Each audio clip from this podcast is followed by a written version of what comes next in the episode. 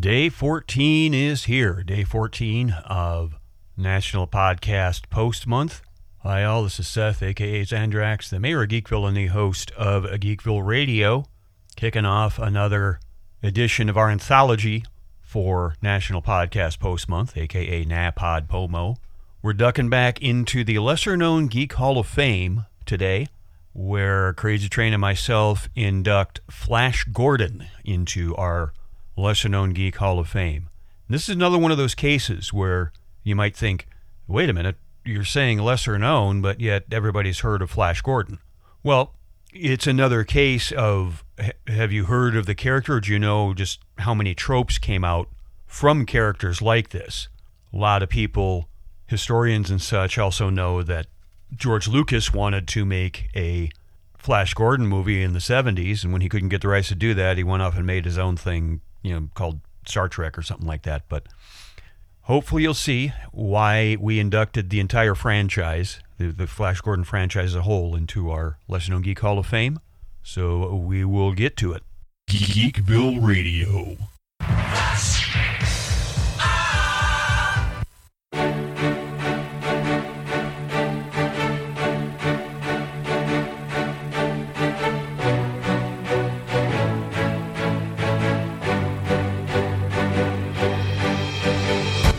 Welcome once again, ladies and gentlemen, boys and girls, children of all ages, fellow geeks and geekettes. This is Seth, aka Zandrax, the mayor of Geekville and the host of Geekville's lesser known Geek Hall of Fame. It's been a while since we've done one of these, and in case you couldn't tell from the little musical blip at the beginning of the show, we are inducting another character into our lesser known Geek Hall of Fame. We actually had a little bit of a background, a little bit of a discussion on this we'll kind of peel back the curtain a little bit and talk about that because joining me as usual for our latest induction into the Lesser Known Geek Hall of Fame, Crazy Train Jonathan Bullock.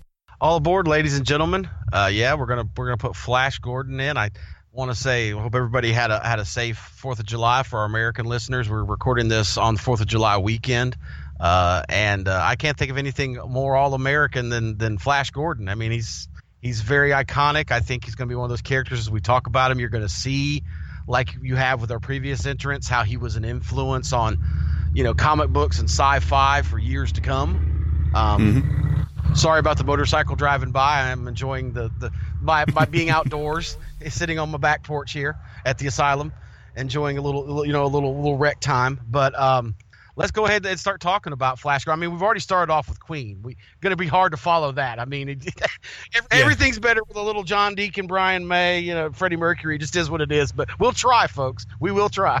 Right now, when we were talking about who to induct, we even said on the air a few times that we were planning on inducting villains, and I had considered, well, why don't we induct Ming the Merciless? And you know, we we mulled about a little bit. It's like, well, you know, Flash is certainly worthy, worthy? in his own right of being part of this. And you know, the, the, there's a saying: the hero is only as good as his, as his villain. So we decided we'll induct Flash Gordon. We will talk Ming, of course, since he's the the main heel of the story. But one of the things that I want to say off the bat when dealing with stuff like Flash Gordon is, of course, people have probably heard of Flash Gordon and he's one of those characters that I like to say, yeah, you may have heard of him, but how much do you actually know? And I think really, and we'll talk about it later when we get to it, I think a lot of people, when they hear the name Flash Gordon, the first thing that comes into their minds, because I know it is with me, the first thing that comes to mind is that infamous 1980 movie with Sam J. Jones and Max von Sydow and, uh, and all that. I mean, is, is that the same thing with you, Train? Yeah, I would think. Yeah, probably.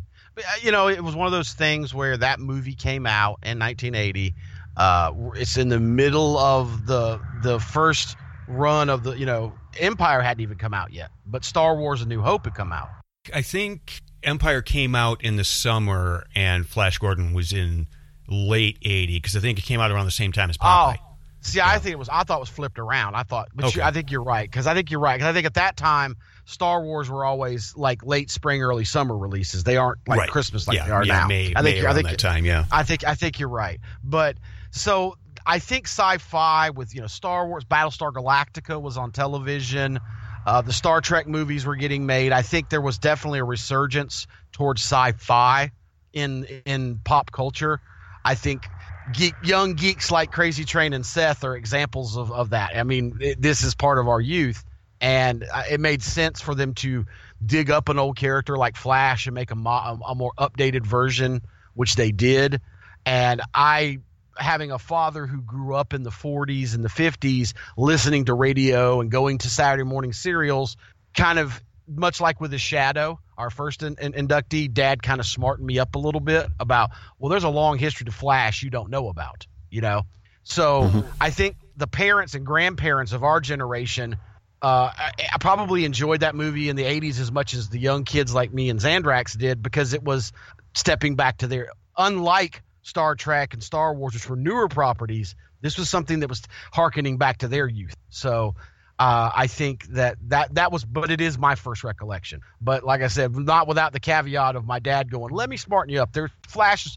He ain't he ain't Luke Skywalker. He's been around a little while, you know, and so that was kind of my introduction to the character, and what my first thoughts are when I hear Flash is the '80s movie. Mm-hmm.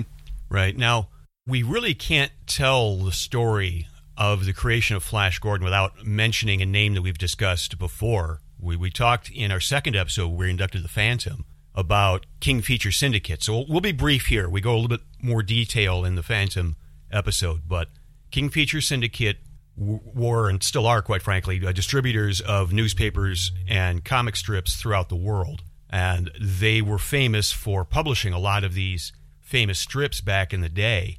So they also had the hand in, in Flash Gordon, and they were the first to publish them, and Flash Gordon essentially became what we would now call a space opera. You know, a, a lot of that really does have its roots in Flash Gordon. What happened originally is King Features wanted to find something to counter Buck Rogers because they did not publish Buck Rogers, a, a, competing strip did. Since they couldn't get the rights to do that, they wound up turning to one of their own creators, their own talents, a man named Alex Raymond, and he developed Flash Gordon. He took a cue from a novel from the early 1930s called When Worlds Collide. It's literally about another rogue planet on a collision course with, with Earth, and that's really how Flash Gordon starts. And the characters that Raymond created were a team that kind of set the the stage for tropes in sci-fi for decades, and really, I, I go as far to say you, you still see it now because you had the athletic hero in Flash, you had the girlfriend, and you had the scientist. So you have like the three major components of good action. You got you got the action star, you got the gal, and then you got the scientist who can combat violence or oncoming threats with science or you reverse the polarity or whatever, like they do in Star Trek or Doctor Who right. and such. And I, I, think it's fair to say that, right? That, that that kind of trio is pretty iconic to this day in sci-fi, right? To give a Dungeons and Dragons analogy, since this is tied to Geekville, I think Dungeons and Dragons analogies are apropos. Uh, I would, you know, it, it, it's it's a, a fighter, a mage, and a rogue, and that the rogue is usually the also the sex appeal. You know, this was not the the woke era, so things, the idea of the damsel in distress, the idea of I don't want to say objectific- objectification of women, but women were the fairer sex and they were presented as prettier and more appealing to the masses. You know, I've talked to a lot of people my dad's age, and it was a different time. Uh, I don't think it was just the idea of presenting a woman for the heterosexual male audience. I think it was also because there was a little bit of wokeness there. They wanted to put a strong character in there that the girls could relate to too. You know, obviously they were marketing this stuff mostly to boys, but they understood that there was a small but significant percentage of their readership and listenership that were female as well. I don't know if your research brought anything of that out or you've ever thought about that, but I think that, uh, and I'm sure we'll bring this up again. We always talk about on on these Hall of Fame episodes that when we talk about the characters, try to see how they affected what has become iconic geek culture of today Star Wars, Star Trek, comic books, things like that.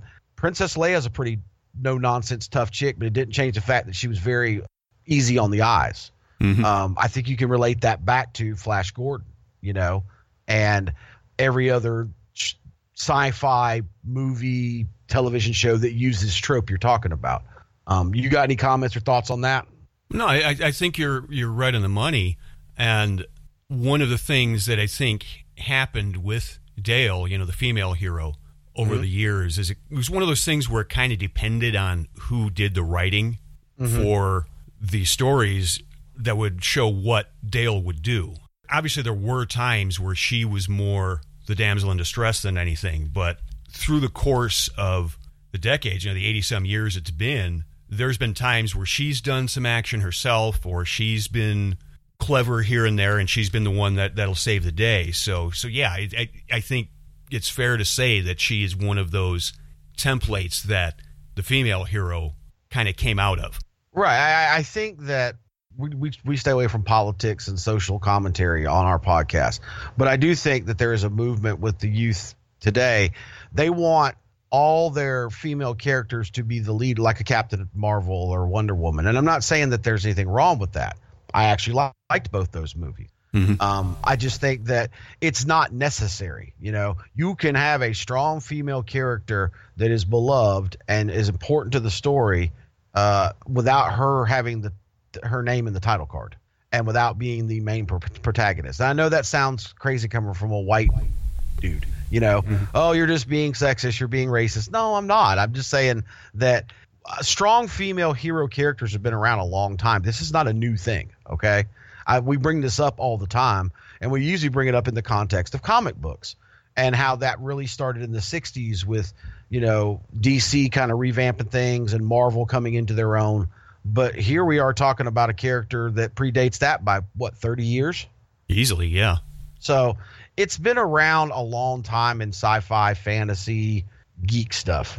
Uh, I, I, think I've always felt like they were more cutting edge on those type things than any other uh, form of entertainment, and sometimes they don't get the credit they deserve because their fan base wants to be so vocal about it isn't what they we have now, and that's kind of dumb. We'll, go through the characters here, and we we can summarize them, and then we'll go into how Flash kind of evolved over the years. Now, we did say that Buck Rogers was first before Flash Gordon, but I think Flash is the one that probably had the the most influence overall. Mm-hmm. And the three main characters, as we talked about before, were Alex Flash Gordon. Obviously, he's almost never called Alex, but he was the hand, handsome athletic hero in the series. He was originally a professional polo player and a graduate of Yale University, and he's the the swashbuckling action star, never afraid to con- confront evil. He's smart and willing to help people in need, but also, I think, show the good in people because one of the things that has stuck with all of the adaptions of Flash over the years is he tends to get the people that Ming is oppressing to he's able to get all these other warlords or these other princes to rally together uh, to fight Ming. So he's one of those things. Not only is he an action star in his own right, he tends to be the team player that tries to get the other friends or so to fight for the common good. I mean, do, do you think I'm phrasing that okay? Yeah, he's a rebel rouser. Mm-hmm. And no, I don't. I, I don't mean the Duane Eddy song, though. That is a great listen for those of the don't those who don't know it. Look it up. It's great. great. And if you do get the reference, we're you're on your way to being my friend because that's awesome. Yeah, yeah. If you have, if you don't look it up, it's iconic 50s guitar picking. But anyway, uh, I digress.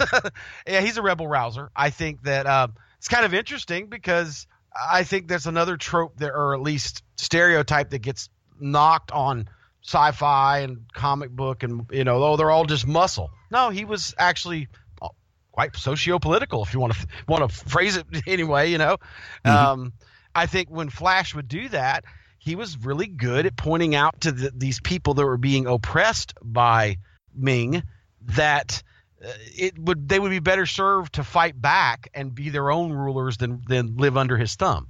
I also find it unique. I bring this up about Superman and and his creators being two Jewish gentlemen. This is all happening in the late 30s. Well, what's going on in world politics at the time in the late 30s? The rise of fascism and people like Mussolini and Hitler.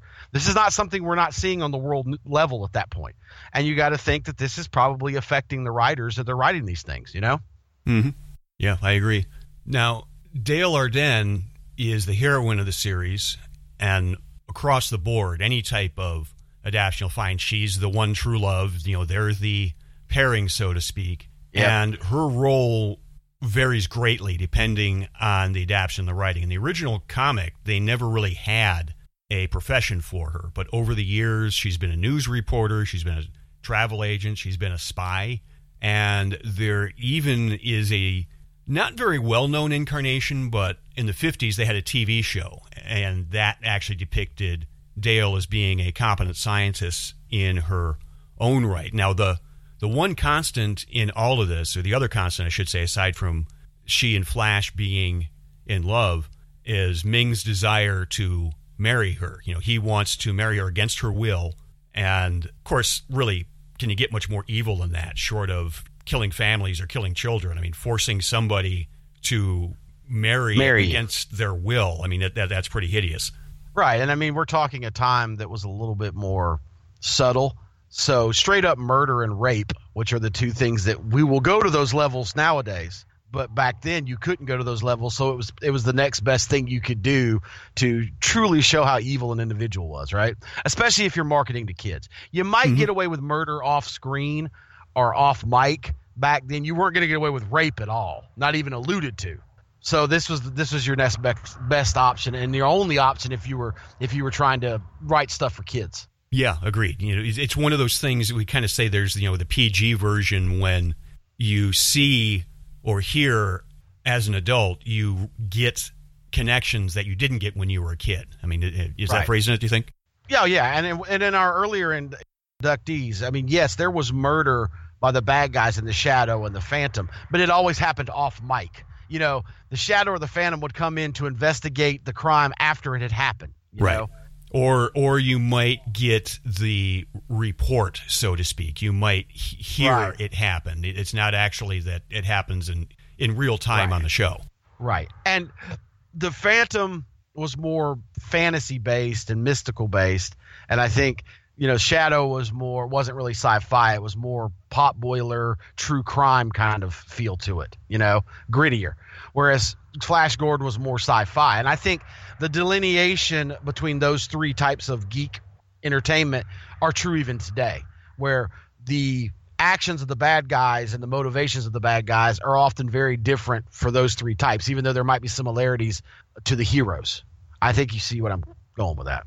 Yeah, I agree. I don't know if you heard the motorcycle j- just went by in my house, but it's a great day for it, so I guess. But oh but yeah, yeah, yeah. Now the third member of the regular heroes. There's our other heroes we'll get to in a minute, but Dr. Zarkov, uh, depending on the adaptation, his first name is either Hans or Alexis. But either way, he's the guy that first notices this rogue planet heading on a collision course with Earth. And he gets the help of Flash and Dale to help save things. Now, because he's like an astronomer or something is his, is, is his scientific background, right? Right, right, exactly. And really one of the things that does vary is whether Flash and Dale volunteer or go willingly, or whether they're kidnapped at gunpoint and forced to help out. But either way, even when he starts out as a dislikable character, he eventually becomes much more sympathetic and really a hero character in his own right over the course of the adventures. It was just more of a he was so concerned and so determined to save the world that you know, we'll we'll we'll worry about permission and such later. You know, we got to save the world. It's it's that type of thing. His motivations were pure, but his actions were maybe not. right, right. And that brings us to the main villain of the Flash Gordon franchise. Throughout all the years, there's Ming the Merciless. You know, he's the constant adversary. Literally, I think one of the most famous villains in sci-fi history, and he is the ruler of the planet Mongo and depending on the story, rules other planets as well. Yeah, well, my understanding was is that Mongo's always kind of been a moving planet. It's not in orbit around any sun. Correct. And yeah. he usually and he usually uh, usurps the power and under his his thumb the other planets they pass by on this on this trajectory. Isn't that correct? Right. And think about it. This is decades before the Force Awakens.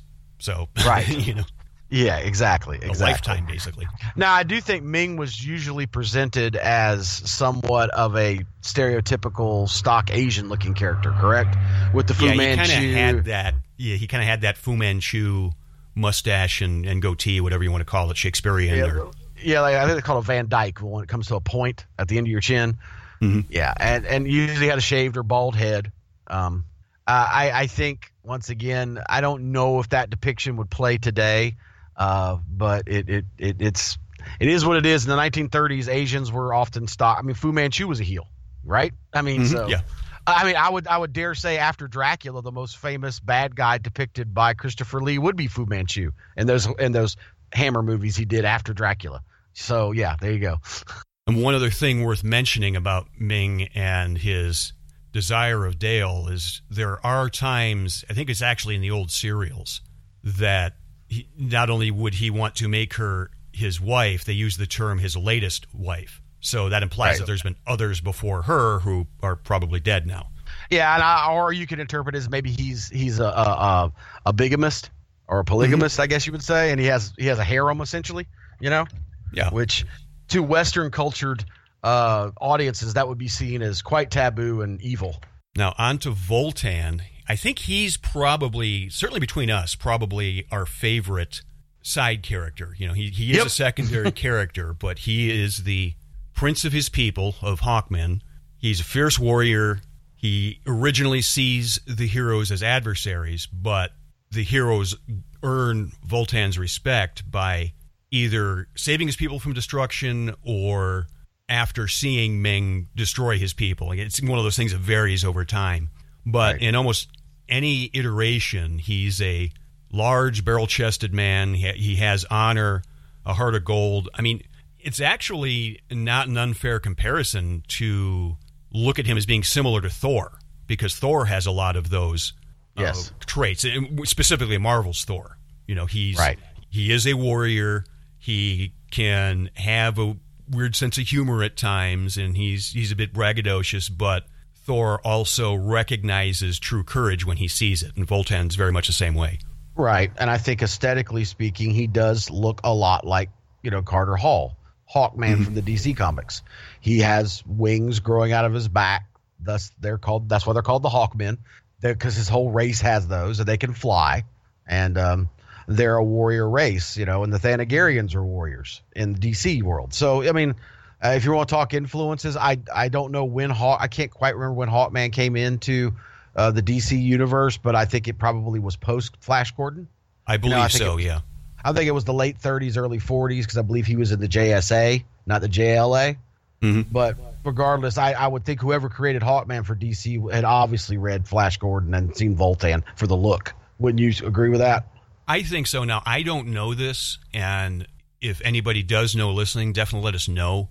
These show notes are going to be posted. If you don't see them in your podcast player, they'll be posted at geekvilleradio.com slash flash. See, that even kind of rhymes a little bit, geekvilleradio.com slash flash. But anyway, uh, I think it's very possible, like you said, they might have been inspired, but there is enough history there that you couldn't really sue or claim copyright because the idea or concept of men or people with wings predates Flash by, by so long. I mean, obviously, the legend of Icarus, uh, the traditional depiction of angels in the Bible is that they had yeah, Christ- wings. yeah, yeah. Christianity. Yeah. exactly. And I don't think it's just Christianity. I think the Jewish and Islamic faiths also depict angels as having wings as well, don't they? So I mean, Yeah, yeah, I almost all your all your major Western religions, you know, it's it's been like I said, Icarus is a great example, and Mm-hmm. Daedalus, his father, who built the wings. So yeah, this this trope's been around a long time. Now, Prince Barin, he's another prince of his people, and in most incarnations, he is actually the rightful ruler of the planet Mongo. And he's usually romantically linked to Ming's daughter, Aura, but their relationship can vary given the different adaptations over the years. Sometimes they work out, sometimes they don't. Another one of those things we'll probably be saying it a few more times before we're done here that it just depends on the adaptation that you're reading or or watching. Now, I think we can agree here the the character of Barin. I don't know if it was intentional or not, but he's got that Robin Hood like vibe with how he dresses Um, and the mustache and everything. Yeah, Yeah, I think he's also just depicted as very swashbuckling. I've Mm-hmm. always said I think whoever created Prince Barin was influenced by Rudolph Valentino and Errol Flynn and actors of that era in Hollywood and the type of movies and, and heroes they played on the silver screen. You know, the guy with the rapier who would swing from the chandelier, and you get the idea, you know, who is a great fighter but is not dependent upon brute strength like a, a Vultan, is more about his quickness and, you know, uh, Cunning, just yeah. cunning. Think once again to go back to Dungeons and Dragons. Think a ranger. I think is a good analogy for Perfect, yeah. The, subclass that Prince Barin would be, whereas Vultan will be more of a, a barbarian type type uh, fighter. They're both fighter class, but different subclasses of the fighter. You know, Mm-hmm. right. I, I definitely agree with the Ranger analogy because, quite frankly, and I'm not going to go off on a tangent on this. That's the type of character I usually play when I play D and D. I usually go the Ranger route. Uh, I figured you for a paladin, but I I can see ranger too. Now, Aura is Ming's daughter, so that makes her the princess of Mongo. Her character can vary based on the adaptation of the writer. Most versions do depict her as being smitten with Flash, so she's kind of got the thing for Flash that Ming has for Dale, which is kind of an amusing twist or an amusing subplot. Earlier materials, like if you go back to the time of the original strips, she seems to have this rebellious side. It's probably most apparent if you go watch the original serial, which is actually based off the first run of the comics. We'll get to that in a minute, but you know they they did depict her as being rebellious to her father and defending Flash, only to find out when we go about halfway through the second act that she's just as nefarious as her dad is. The apple doesn't fall very far from the tree with her. But there are later adaptions where she actually is rebellious and does kind of become a anti-hero or even a hero by the time the main story's Right. over. Right.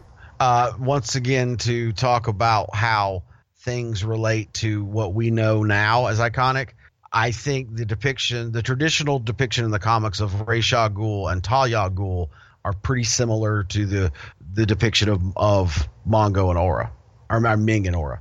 Do you agree with that? Yeah, yeah, I actually didn't make that connection myself, but I think it's a valid one. I mean, because if you know the run on and Batman, Talia's obviously head over heels in love with Bruce, and Bruce doesn't want to be with her because she's a bad guy. And for a long time, she was depicted as somewhat sympathetic, even though just misguided. But as different writers have jumped onto the Batman train, they have begun to depict Talia more and more as just as despicable as her father. You know, so Right. I don't. That's that's why I say that's. I know. Uh, for me, getting into Batman later in my comic book run, by the time the Flash, I was aware of Flash Gordon in '80, like we spoke earlier, because of the movie.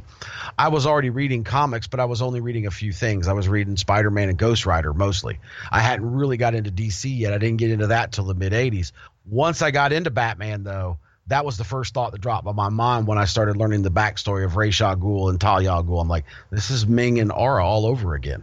That's that was my first thought. So you know, Now, the last character we're going to talk about here is Thun or Thun. I've seen it pronounced either way. Like Barin and Vultan, Thun is the prince of his people. You may notice a pattern forming here. But he was originally depicted as a lion like species. He would stand up on two legs, had very much a human body with fur, and then just had a lion's face and head. He did appear, the character, at least in name only, did appear in the Flash Gordon movie that we'll get to in a little bit. But in that case, he was played by an actor. They did not depict him as being a lion man. But he is definitely one of those other princes or rulers that have been wronged by Ming and fell out of power. And this kind of became his own little warlord. So y- y- those three princes that were talking about they're they're kind of integral to the origin story because it's those three guys that band together their people to eventually topple Ming. So I figured that's why it was worth talking about them. Sure, sure. And once again, modern day analogy, he's a Thundercat. Yeah. Am I wrong? no, I actually didn't think of it that way, but but yeah, yeah, you're right. He's a Thundercat. now, Flash, like a lot of characters, a lot of superheroes, debuted in comics. It's kind of funny because when we talk about characters like the Shadow and Green Hornet, they made their debut on radio, but we also talked about the Phantom, who made his debut in a daily slash weekly strip. It was a similar thing with Flash Gordon. You know, there there were books that were published over the years, but they were adaptations, or I shouldn't say adaptations. They were just flat out the the strips, kind of collected in omnibus format. But the first Flash Gordon strip was published in January of 1934, and this being Fourth of July weekend in the year of our Lord 2019, that makes it what 85 years, I think. Mm, yep. Yeah. So the character that created Flash Gordon was an artist at King Features named Alex Raymond. I can only assume that he just kind of gave Flash his own name, just beside the point. he did do all the drawing and he did kind of have the vision for the story. While he was the only person credited for these strips, he did have ghostwriters. And there's been a lot over the years. I actually didn't really delve into the number of them or who did what because I think that just kind of be getting a little bit too detailed for this this summer here. But the important thing is that he was created by Alex Raymond, and Alex basically ran the strip for about ten years. The first story, that aforementioned January 1934 story, collectively became known as Flash Gordon on the planet Mongo, and that's what many of the subsequent adaptations were based off of. That because that does tell the origin story of Zarkov, Flash, and Dale going into space, landing on the planet Mongo, and doing this gathering of the masses to, to topple Ming. Now, Raymond was the main creative force on the daily comic strips for about 10 years, from January 34 around April 1944. Another artist named Austin Briggs began the Sunday strip because a lot of times in these comic strips that you get in the newspaper, the daily strip and the Sunday strip for the week are usually unrelated stories. They're usually just different stories. That's why the Sunday strip is usually a lot longer than the, the daily one. But come 1944, Raymond actually left the strip to enlist in the U.S. military for World War II because he still would have been like his early 30s at the time. So he definitely mm-hmm. would have still been soldier age, so to speak. That's when Briggs took over both strips and the daily strip would run until around 1993. Uh, and the Sunday strip ran until 2003. And there's a couple of very prominent names that worked on Flash Gordon over the years, being Al Williamson, John Romita Sr., Joe Kubert, which anybody that knows the comic industries knows all of those names. Mm-hmm. So to have all those names connected with Flash Gordon, I mean, that's a heck of a resume, don't you think?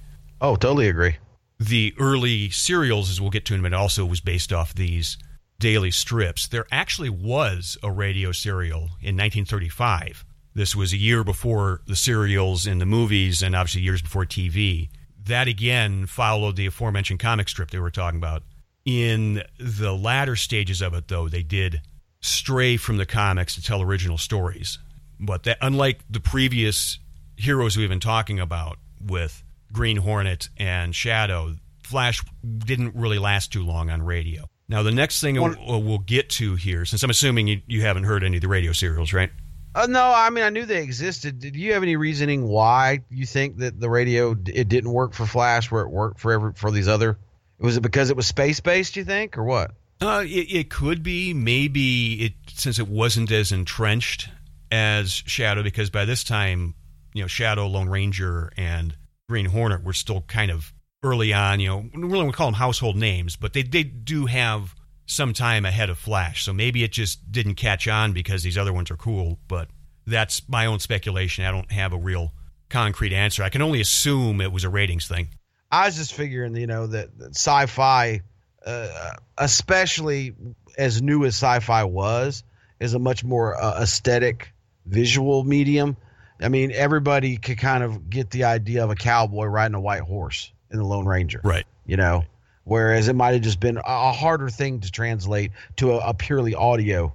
That's what I was thinking. But you know, yeah, yeah, anyway, yeah, it doesn't. Just just speculating. Just speculating. Yeah, because if you say the hero climbs into a spaceship, well, now the listener has like hundreds of different ideas of what the spaceship might look like. Whereas if you say the Lone Ranger jumps on his horse, he's on, he's on a horse, you know? mm-hmm. Right. Now, there were three Flash Gordon serials that were released in theaters. The first one was simply called Flash Gordon. Former Olympic swimmer turned actor Buster Crabbe portrayed Flash in all three serials, and then James Middleton was also in all three playing Ming. The original story was a 12 chapter story in 1936, two years after the comic made its debut, and it follows again the Flash Gordon on Planet Mongo story. It was a huge hit. It actually launched Buster Crabbe's career, made him an action hero. And it's worth mentioning that in 1996, the original serial was selected for preservation by the National Film Registry in the Library of Congress. So that is definitely a huge feather in the cap for the Flash Gordon franchise because there's a lot of great titles over the years in film that do not have that luxury. I think Star Wars only recently got that. I think it was like a well well after the 90s. I think by the time Star Wars, the original oh, yeah. Star Wars, well, made it in. Well, you know, you, you know me being the horror guy. Uh, the original 78 Halloween got that privilege a few years ago. So mm-hmm. you know it's 30 something years after it came out.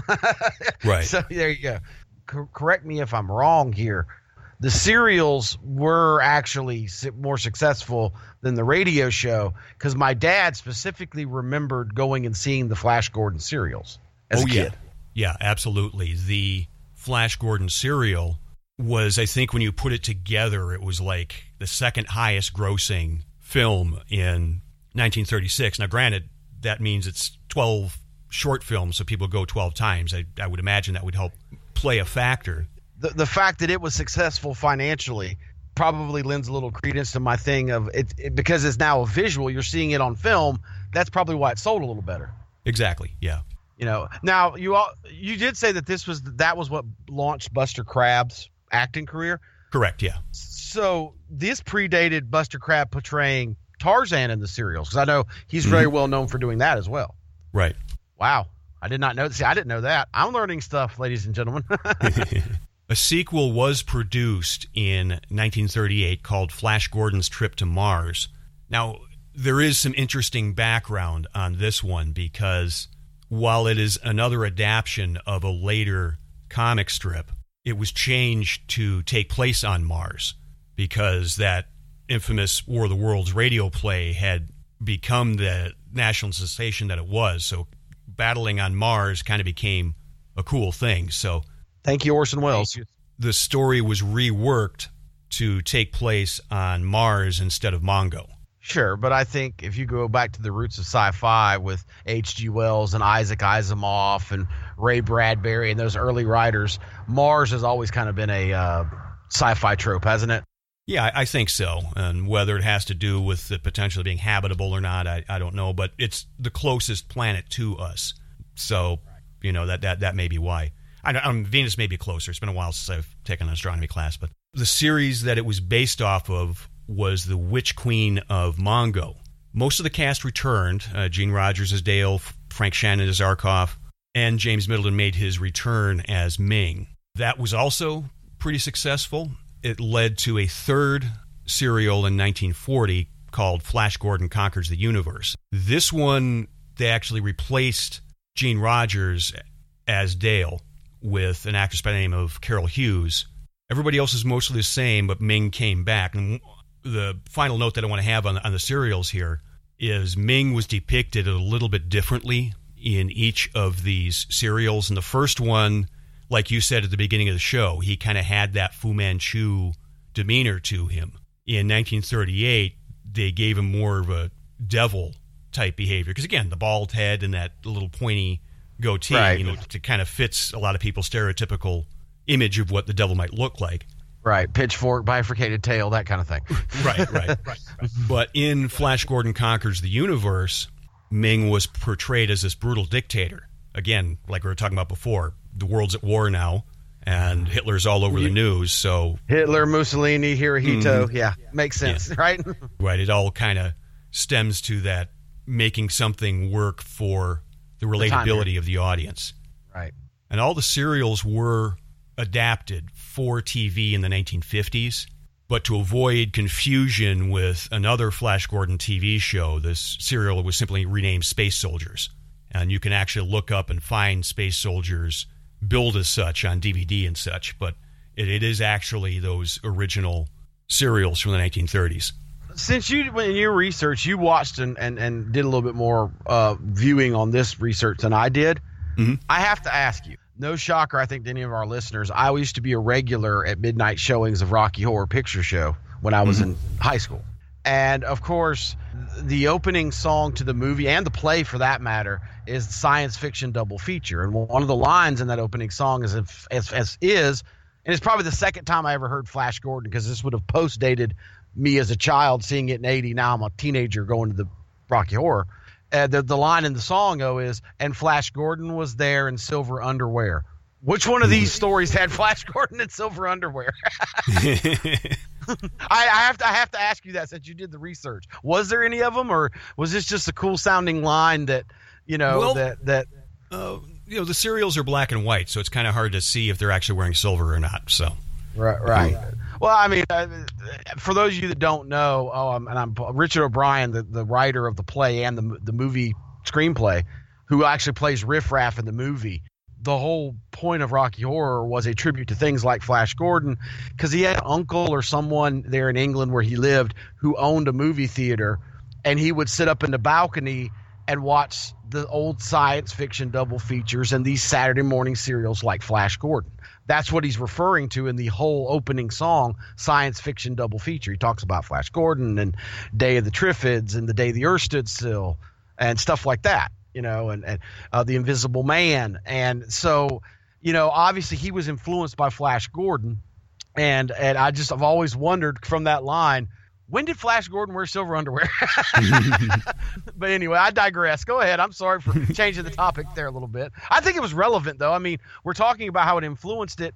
I think Rocky Horror is pretty pop culture iconic in its in its own right now, and it's obviously directly influenced by Flash Gordon. It even says so in the opening theme song, right? right, right. Moving along to the aforementioned TV show, it premiered in 1954. So it was And- obviously also black and white. Right, color. right. And it, it starred a fashion model by the name of Steve Holland as Flash. And then there were relatively unknown actors, Irene Champlin and Joseph Nash, who portrayed Dale and Zarkov. But unlike all the other adaptions, this Flash Gordon actually had an entirely different premise. Instead of adapting stories from the comics, the series took place in the year 3023, and Flash and company are just flying through the cosmos on their, their spaceship. It did air on the Dumont Network, which, if you don't recognize that name, and amongst the CBSs and uh, USAs of the world, that's because it doesn't exist anymore. It, it actually ceased in, I think, sometime in the 60s, uh, and you know the other networks survived. for our listeners that also listen to our wrestling themed podcast, Dumont was the network that pretty much turned Gorgeous George into a national star. Well, there you go. And Lou Thesz and Verne Gagne, but I digress. Mm-hmm. there are a lot of fans who dismiss the series because of this, because it's just this completely different premise. You know, kind of not unlike some of the modern adaptations you see of classic stuff where they're, you know, re envisioned or re reimagined and such. But there are still fans of the show that will praise it due to Dale being depicted as an intelligence scientist in her own right instead of being the you know the girlfriend in peril. I I do have actually a DVD of some of these episodes because they were like a uh, in a dollar rack or something like that at the, at the supermarket. So I have seen them. They don't really stay the te- the test of time. I think the serials were probably more Better. timeless than these are. But if you like 50s sci-fi, if you kind of like that black and white, uh, you know, practical effects type things that maybe you might see in Mystery Science Theater, you, you, you may like it, and it is readily available on. and you're YouTube. you're uh, admitted Doctor Who fan. Let's be honest. The the the production values and budget of those type shows were not that dissimilar from the early runs of Doctor Who in the '60s. So, Correct, yeah. and there's our obligatory Doctor Who reference for this episode. Anyways. Flash, Dale, and Zarkov have set out for Mongo on a mission of mercy. to prevent the impending collision between Earth and the mysterious comet world. But as their rocket ship enters the atmosphere of the alien planet, there is an unprovoked attack which destroys the guidance system, plummeting them toward unknown dangers below. And now, Chapter 1 A Planet in Peril.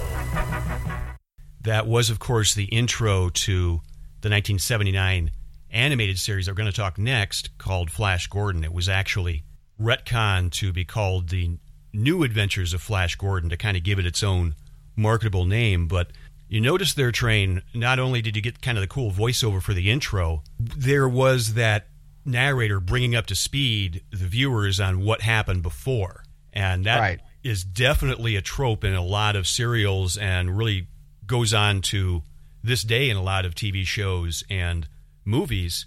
And that was exactly what happened in the serials as well. You didn't get the voiceover, you just saw the text. So if you missed chapter two and you were going straight from chapter one to chapter three, you'd still get caught up on the story.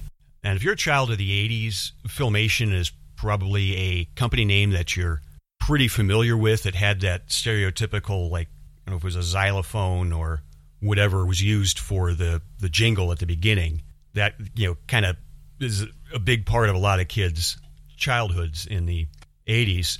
But Filmation produced an animated movie that retold Flash's origins. They actually blended several of the early stories together. What's interesting about the movie is it was actually a period piece set in the early days of World War II. It was actually set in 1939, 1940, somewhere around there.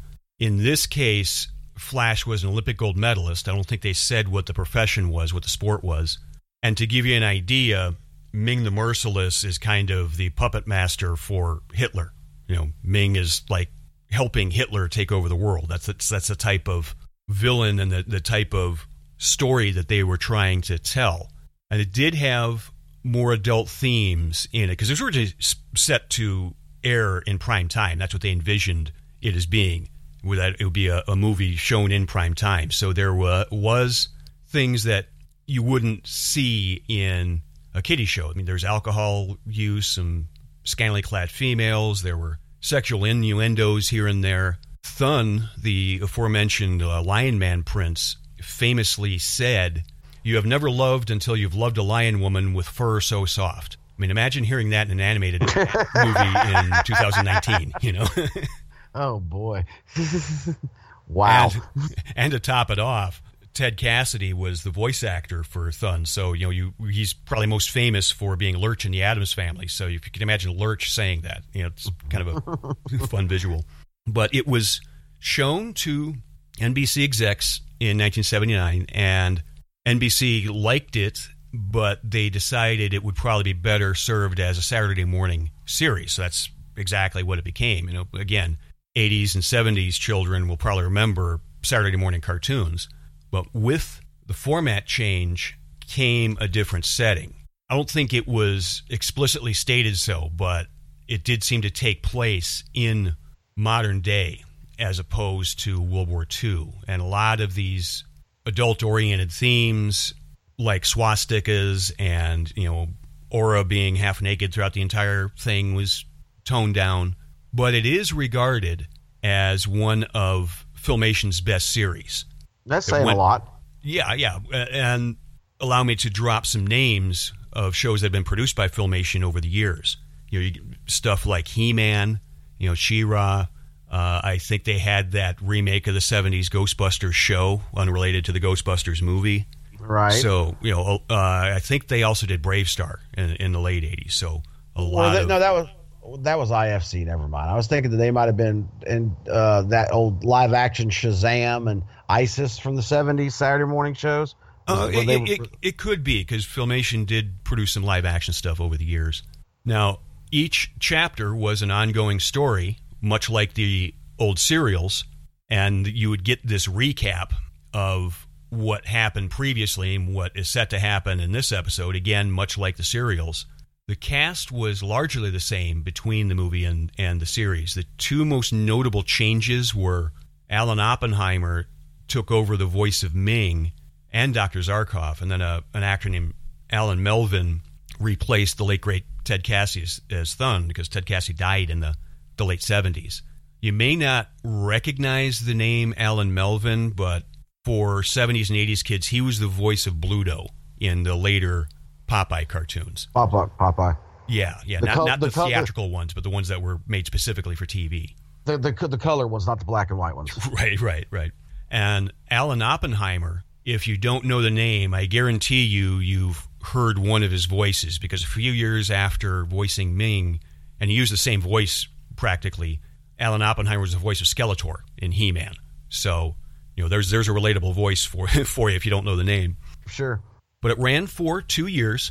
It ended its run in early 1982, and later in 1982, over a, almost a year after the series ended, NBC did show that original movie.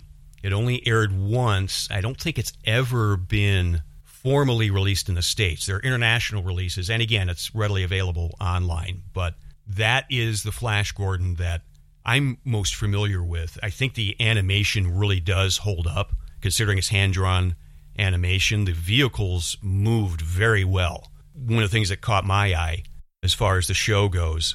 And so if you have a chance, look it up, even if it's only the movie. I, I would definitely recommend it. Now, next on the list of Flash Gordon here, we teased it at the beginning of the episode here. But that is, of course, the 1980 feature film. Now, I've been yapping for a while, Train, here. Did you want to say anything to kick off the movie discussion? No, no. I, like I said, I, I- knew when we came into this episode, you had done more research on this, and, and my love of Flash Gordon was mostly my dad's remembering seeing the serials, the movie from the 1980s, and the aforementioned line of from, from Rocky Horror Picture Show. So Right, okay. now we're getting into the stuff that I know. Yeah, this is the adaptation modern generations are familiar with. and Now, it's probably just as famous, if not more so, for that soundtrack by Queen. I can't help but wonder if the soundtrack might have been more popular than the movie was. Uh, it's a good possibility. Now, starring as Flash in this 1980 movie was a former Playgirl model, Sam J. Jones. Again, notice a pattern forming with the actors they're picking to play Flash. You know, there is a pattern. Olympic swimmers and male models, right. Guys that are going to look good with their shirts off. guys that didn't miss ab days, right? right, right. While Jones was a relatively unknown actor at the time, the supporting cast of the film had a lot of talent. Uh, Brian Blessed was Vultan, which, after seeing the old serials and the 70s series and reading some of the strips, Brian Blessed was the perfect cast for Vultan. I don't know if you could come up with a better cast for that character, like even if you could time travel to the past. you know, I think we Yeah, agree on was- that, right? Yeah, he was perfect for that, no doubt. Max von Sydow played Ming, and Timothy Dalton played Prince Barin. This is a few years before he became Bond. It's very loosely based on the origin story. One change that was made to Flash, and it's understandable, is they changed his athletic specialty from a polo player to an NFL quarterback. I believe he's depicted as being the quarterback for the New York Jets. Yeah, because he was supposed to be from New York City. Yeah, for the Jets. Right. And Thun, I personally think it was probably due to costume limitations in 1980, but Thun was not predicted, not depicted as being half lion, half man. He was just played by an actor. This, Right. w- you know, it's one of those characters. I think if the, if they had done it now, and we'll get to doing it now in a few minutes, but uh, it's that type of thing. If they were to do it now, they probably just would have CGI'd the character. But obviously, CGI characters didn't exist in 1980. Yeah, I, I would think if they did it, they did it today, it would be uh, similar to Kelsey Grammer's, uh, you know, makeup as Hank McCoy and the X Men stuff. Yeah, that that's fair. The movie did gain a bit of a cult following, but it's not what anybody would call a hit at the box office. It's a $20 million budget in 1980, which is pretty darn expensive, and it grossed 27 million. The only other thing of note that I can think of, it's unrelated to Flash other than a Sam J. Jones. I think the only other thing that I can remember that he did with any regularity was that mid 80s Highwayman series that was like Knight Rider, Right. but with a truck. I don't even think he even acts anymore, does he? I don't. I don't know. I mean, uh, I've seen his name in conventions over the years, so you know, there, there's definitely demand for him in the in the geek culture. Sure, but I don't see him uh, his name at the top of the marquee anytime soon for a a, a blockbuster movie from Hollywood. Right. In the 1980s, Marvel produced an animated series, Defenders of the Earth, and it paired Flash with fellow King Features characters, the Phantom and Mandrake the Magician. It ran for actually 65 episodes, which is a reasonable run for any series, I think. Right. Perhaps the biggest difference from the comics is that it did take place a little bit in the future. I think it takes place in like 2015. And there is a cast of kids. We talked earlier on about the trope of putting kids in sci-fi to kind of adapt the story but but the group of kids they were all the offspring of the existing characters so it was flash and dale's kid uh, mandrake had a child i think um, lothar had, Yeah, a, yeah, a- Mandrake had, had like a daughter or something, didn't he? Right, right. Other than that, early on in the series, they actually kill Dale off, which is, you know, pretty extreme for a kids show. Although they did revive her, it was like her her soul or her mind was preserved, so they actually did restore her life by the end of the, se- the season. But I do remember watching some episodes of it. I didn't understand the characters at the time, quite frankly, but I saw the pilot episode, which if you go to Amazon Prime, it's actually streaming as part of Amazon Prime. I'll, I'll put the link in the show notes at geekvilleradio.com slash flash. Uh, did you have any memories of the Defenders of the Earth there, Train? You know, I, I remember seeing it a couple of times, but I'm like you. I don't. I don't know. I don't know if it was a matter of just wasn't my cup of tea. I I, think if I remember correctly, it was in that time frame where I was discovering girls in the weight room and cars. If you know what I'm saying, and getting away from from more of the of the of the you know I wouldn't get back into geek stuff until much later in high school, and then it was more mature comic book titles. You know, so there is that. I, I, as I bring up all the time on regular Geekville, because you're a little bit younger than me, there's certain parts of geek culture that I just wasn't into. Thundercats, Transformers, GI Joe. Um, this was, I think, probably part of that as well. You know. We were originally going to leave off with the Defenders of the Earth talk, but literally, as I was preparing notes for this last week, the news hit that Taika Waititi, I'm, I'm hoping I'm pronouncing that correctly, but he was Waikiki, the, White, White, Waikiki? I, I don't. yeah, The, could be the New Zealander who directed Ragnarok. That guy. right, right. The, the director of the third Thor movie, he is talking about developing a Flash Gordon feature film for Disney. And if you are going to do a Flash Gordon animated film, I, mean, I don't know if Whitey's done animated work before, but I think doing it animated is, is a good idea. And I also think that Ragnarok format, where it's kind of just as much a comedy as it is a sci fi space opera, I think he's a good mix for that. I think you'd probably agree with that, right?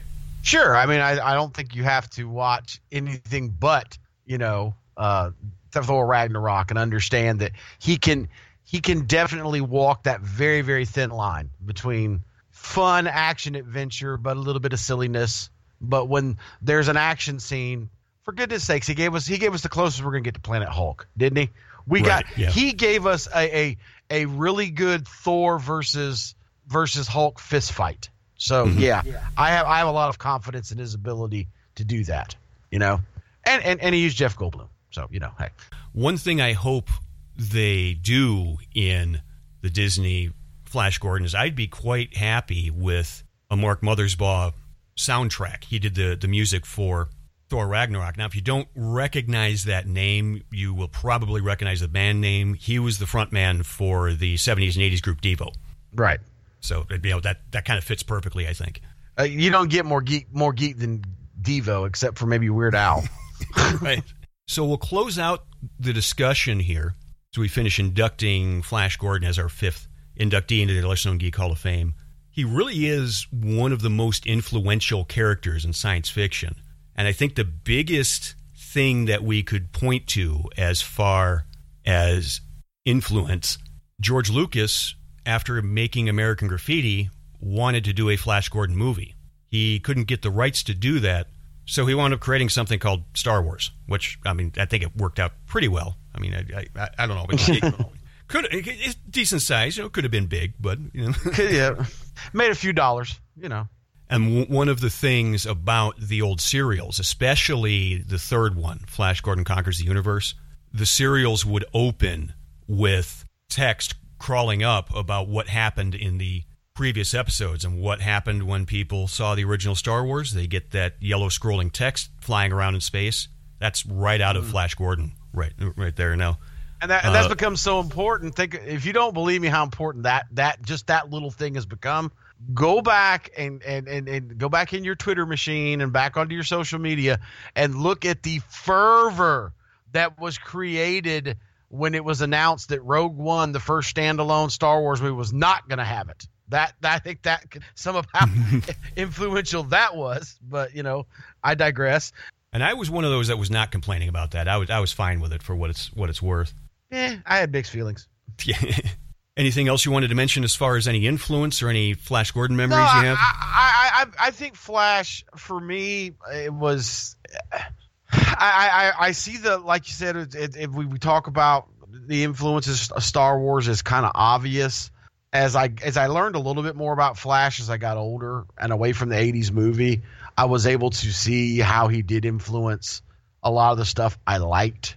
Um, like I said earlier, the Dale character to me, depending on the depiction by of the the writer at the time, to me she wasn't that dissimilar from Princess Leia or the Erin Gray character from the old Buck Rogers TV show. The the the hot chick who, by the way, could kick some ass on her own, you know, Mhm. um, and was smart and clever, and I liked that. Um, I thought that was cool. I mean, I'm a fan of slasher movies. I have a thing for, for Final Girls, the smart girl who beats the bad guy because she's smart and not silly and dumb like her friends. Um, so yeah, and he- come on, it's Brian Blessed. He was awesome as that. That was always a, a fond memory for me, and it's something. I, and I didn't really know who Tim Dalton was, and I thought he was awesome as Prince Barin. So that movie did have an effect on me. And I'm a football player, so I love the fact he was a football player. The only thing I hated about that whole thing was it was obvious from the ending because it has a twist ending. Spoiler alert.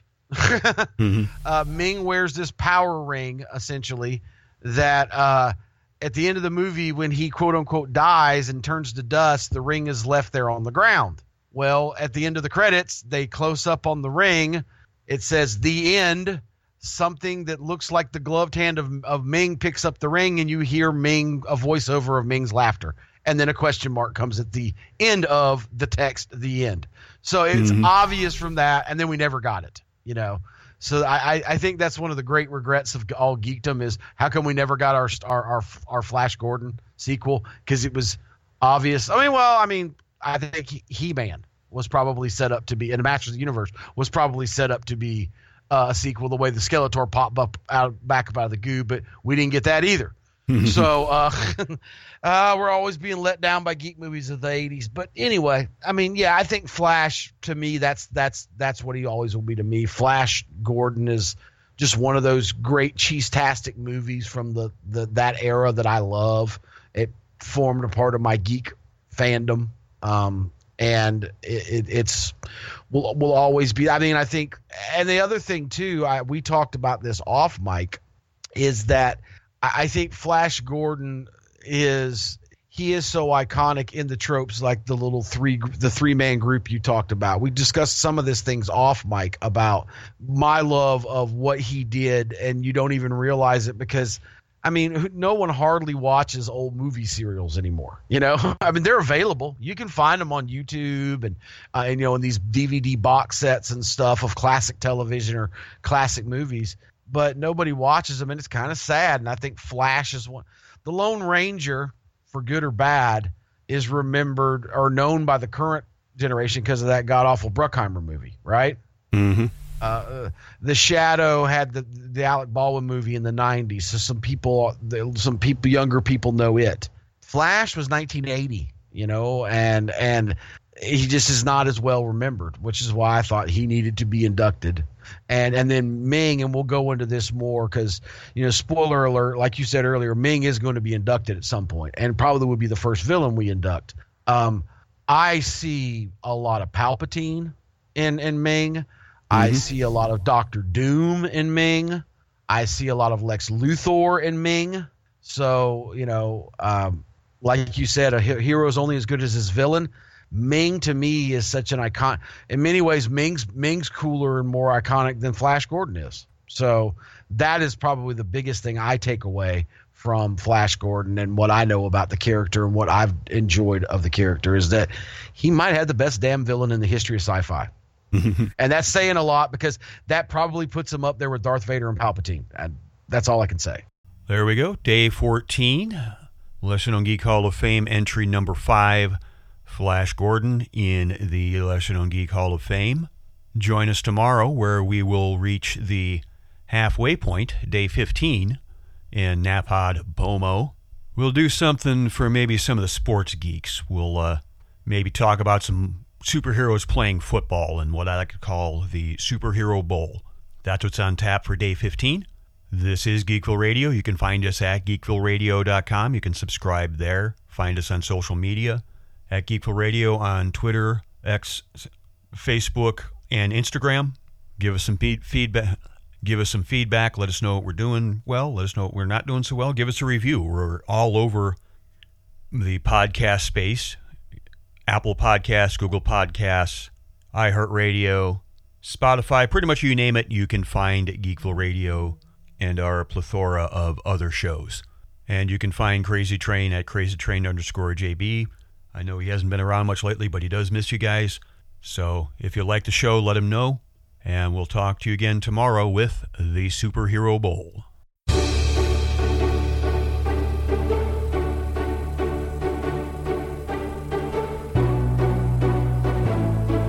Geekville Radio is not sponsored or endorsed by any products or services unless specifically stated. The views expressed by the hosts and or guests do not reflect the views of geekvilleradio.com, the Wrestling Brethren podcast, family, or any of their affiliates. Some media used in Geekville Radio is the product of their respective copyright holders, all rights reserved.